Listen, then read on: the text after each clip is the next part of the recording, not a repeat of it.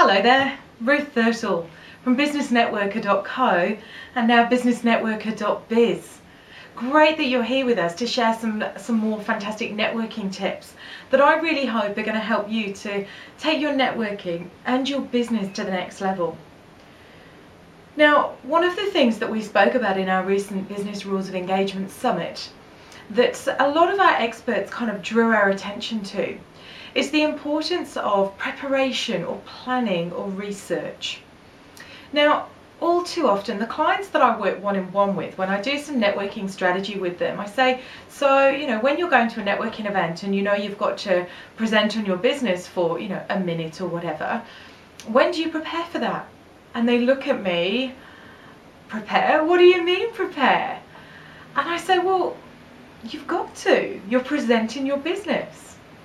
And we tend to just jump in and we tend to suddenly be asked to present, tell what our business is all about. And this is a golden opportunity for us to share with people that may not hear that message any other way. And people don't prepare. People just wing it. Now let me tell you, and I'm sure that you know this for yourself, you can tell when you hear a number of business introductions, you can tell which ones are prepared and which ones are let's say, less prepared. So what I want you to consider is, what would you say if I said to you, what do you do? Because in effect, that's all that you're saying in a business introduction, whether it's a, a formal one or an informal one. But I want you to have, do some research. What do your customers need from you?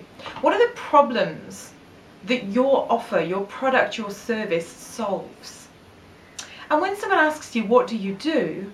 Address that, answer it in such a way as to answer those problems and solve those problems verbally, or at least allude to the fact that you would. But I want you to prepare, I want you to plan, I want you to research. What do your clients most want to hear from you? And how can you deliver that when somebody asks you what it is that you do? I really hope that you prepare for your next business introduction. I really hope that you prepare for your next networking event and don't just jump in and we'll see what happens because let me tell you, if you go in with a we'll see what happens attitude, you're going to get a we'll see results. And I want you to get far more amazing results than that. So just take five, ten minutes prior to a networking event to prepare. Prepare your introduction, prepare some other things that we'll go through in, in later weeks.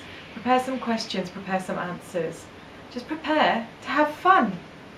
Happy networking. Ruth Thurtle from Business Networker.